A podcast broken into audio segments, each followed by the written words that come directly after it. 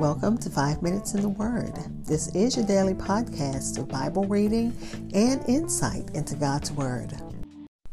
We're at the end of Esther chapter 2, looking at verses 21 through 23 in the God's Word translation. And in this section, Mordecai hears, hear, overhears a plot to kill, to assassinate the king, and he shares it with the queen. But let's listen to God's Word. It reads, in those days, while Mordecai was sitting at the king's gate, Bigthan and Teresh, two of the king's eunuchs who guarded the entrance, became angry and planned to kill King Xerxes. But Mordecai found out about it and informed Queen Esther. Then Esther told the king, on behalf of Mordecai, when the report was investigated and found to be true, the dead bodies of Bigthan and Teresh were hung on a pole. The matter was written up in the king's presence in his official record of daily events. Again, that's Esther chapter 2, verses 21 through 23 in the God's Word translation, which titles this uh, section Mordecai saves the king's life. I'll be back to share insights and we'll close with prayer.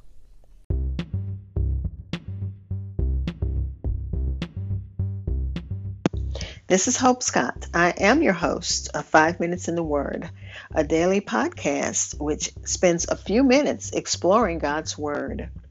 Thanks for listening, subscribing, and following my podcast. You can find it on Spotify, Apple Podcasts, TuneIn Radio, iHeartRadio, Good Pods, or wherever you hear podcasts. Also, please like and follow Five Minutes in the Word on Facebook and Twitter.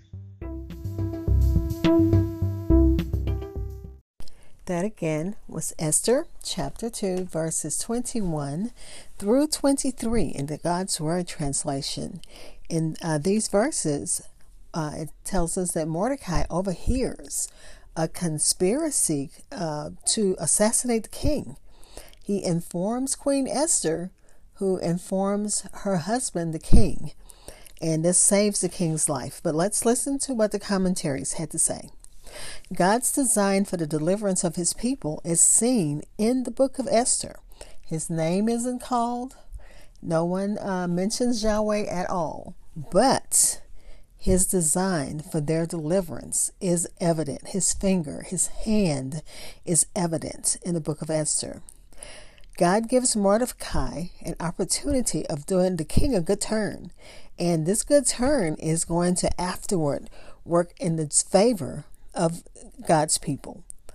Mordecai's attitude wasn't, I'm a Jewish man in exile under a pagan king. So I don't care if he's killed. No, instead, he fulfilled uh, Peter's thought in 1 Peter chapter 2 verse 17. Fear God, honor the king. And as Christians, even if we don't like anything about the president, we still have to respect them. We still have to pray for them because that's what the scriptures tell us that we should do.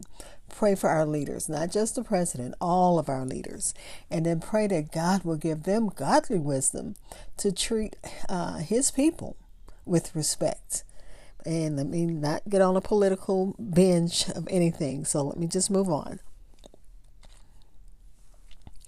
Um, let's see. this threat of assassination was real and Xerxes was eventually murdered by his prime minister, who placed Xerxes the first on the throne. But this is just like a little bit of history to let you know that. Remember, I said earlier that um, Mordecai probably was afraid for Esther's, you know, protection. He was there to make sure she was safe, and you're hearing that this actually happened to King Xerxes that he really was murdered. So he had a right to, I guess, fear for, for the life of his, his cousin, who's the queen. The gate may have been a common place of meeting or, or, or of business, and Mordecai may have stood at the gate for a variety of reasons. And uh, yesterday, in yesterday's reading, um, Matthew Henry said he probably was like a, a doorkeeper. He was there to greet, and the other guys were probably in the same position. And Mordecai might have been in their company while they were holding this conversation, or maybe he just overheard them talking. That's what uh, it kind of insinuates. He over overheard them, and uh, Bigthan may have been the same Bigtha of Esther chapter one verse ten.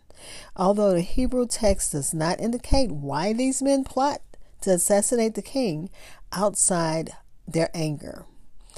Such plots were not uncommon. And uh, of course, I just said that Xerxes eventually did fall victim to such a plot. And Matthew Henry adds that this ought to be a warning against all tra- uh, tra- traitorous and seditious practices. Though men presume upon secrecy, a bird of the air shall carry the voice. And we've always we've heard that as a kid. A little bird told me. So be careful. Things you think no one knows, someone will hear and and and share. Mordecai, as soon as he knew of the assassination plot, plot caused it to make, be known to the king through Queen Esther. And he seems to intentionally transmit this information to Esther maybe so that she can be uh, rewarded with him. They, the and scripture doesn't say because he could have passed the information along to another official or requested access for, uh, to the king himself but he didn't he gave it to he shared it with queen esther who shared it with her husband and this foreshadows, forthcoming events the traitors were hanged but not until their uh, treason was proved. Proved. They didn't just take you know his word for it and then uh, hung these guys. They had it had to be proved, and they were impaled, not crucified, not hung on a rope.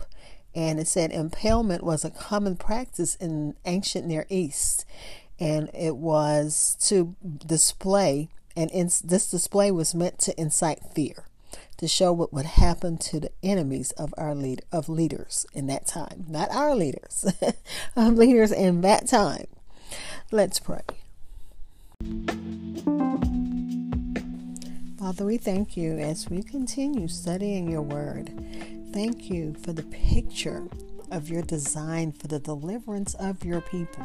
And your deliverance for us is through Christ, who was born of a virgin, died and was buried for three days and rose on that third day morning.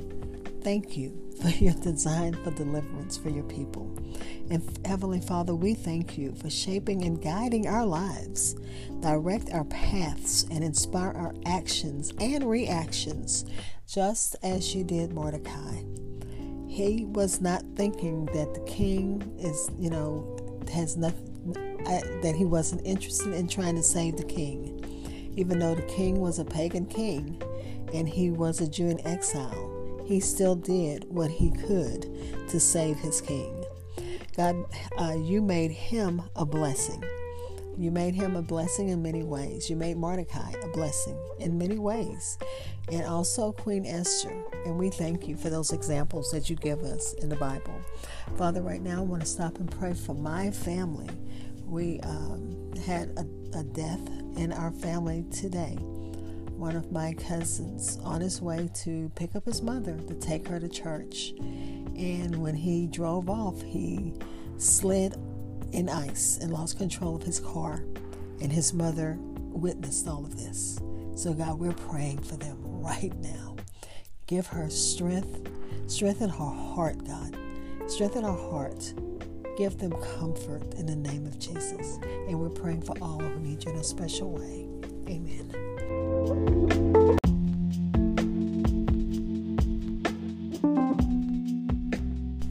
Thank you for spending time in God's Word with me. Be blessed.